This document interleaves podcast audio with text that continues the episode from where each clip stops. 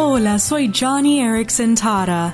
¿Alguna vez has mirado a otros cristianos y has pensado, wow, creo que ellos han de tener más del Espíritu Santo que yo? Viven vidas tan poderosas.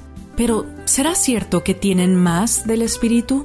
Tito capítulo 3 dice, Él nos lavó, quitando nuestros pecados, y nos dio un nuevo nacimiento y vida nueva por medio del Espíritu Santo él derramó su Espíritu sobre nosotros en abundancia por medio de Jesucristo nuestro Salvador.